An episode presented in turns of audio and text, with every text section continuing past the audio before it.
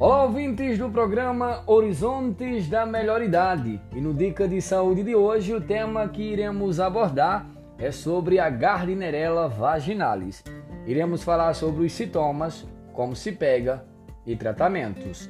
Eu sou África Del Batista, sou técnico em enfermagem e te convido a nos ouvir as nossas dicas de saúde do programa de hoje. A Gardnerella vaginalis é uma bactéria que habita a região íntima feminina, mas que normalmente se encontra em concentrações muito baixas, não produzindo qualquer tipo de problema ou sintoma.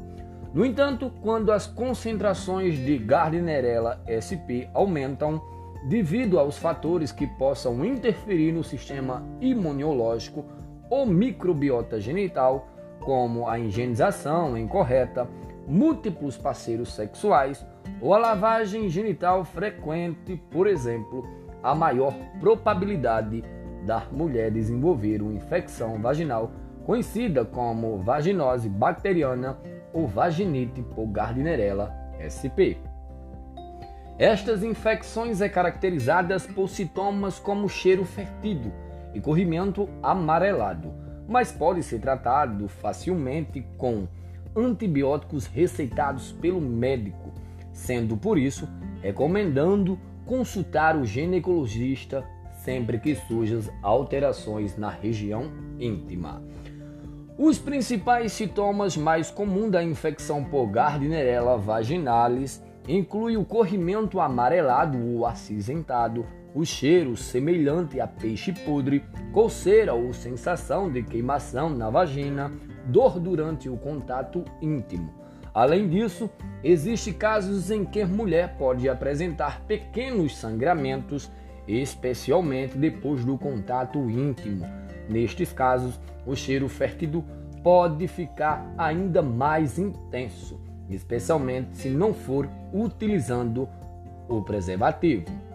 Quando surgir esse tipo de sintomas, é aconselhado que a mulher vá ao ginecologista para fazer exames como o Papa Nicolau, que ajuda a despistar outras infecções, como por exemplo a gonorreia, que tem sintomas semelhantes, mas que são tratadas de formas diferentes. Já no homem, a bactéria pode causar o surgimento de sintomas como inchaço e vermelhidão na glândula, dor ao urinar ou coceira no pênis. Estes casos surgem quando a mulher está com a infecção e tem uma relação desprotegida. Vou te falar como se pega. Ainda não existe uma causa específica para o surgimento da infecção por Gardnerella vaginalis.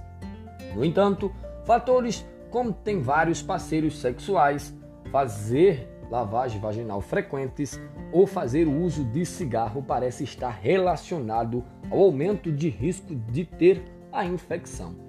Esta infecção não pode ser considerada uma doença sexualmente transmissível, uma vez que também acontece em mulheres que ainda não tiveram relações sexuais.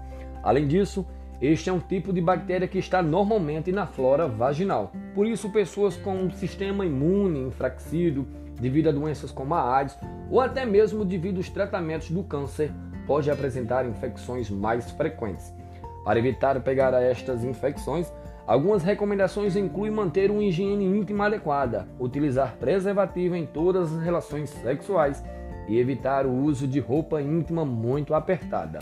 Como é feito o tratamento? O tratamento deve ser sempre orientado pelo ginecologista. Inclui o uso de antibióticos como metronidazol, aclidamicina e ampicilina. Estes medicamentos devem ser usados entre 5 a 7 dias e podem ser encontrados de forma de comprimido ou como creme vaginal. No entanto, no caso de mulheres grávidas, o tratamento deve ser preferencialmente com comprimidos. Após o período de tratamento, os sintomas não tiverem desaparecido, deve-se informar ao médico, pois continua sem tratamento, a infecção por Gardnerella vaginalis pode levar ao surgimento de complicações mais graves, como a infecção do útero, das vias urinárias e até as das trompas. Atenção! O Dica de Saúde é um espaço informativo de divulgação e educação sobre os temas relacionados com a saúde, nutrição e bem-estar. não devendo ser utilizado como substituto ou diagnóstico médico ou tratamento sem antes consultar um profissional de saúde. Essas foram as dicas de saúde do programa de hoje.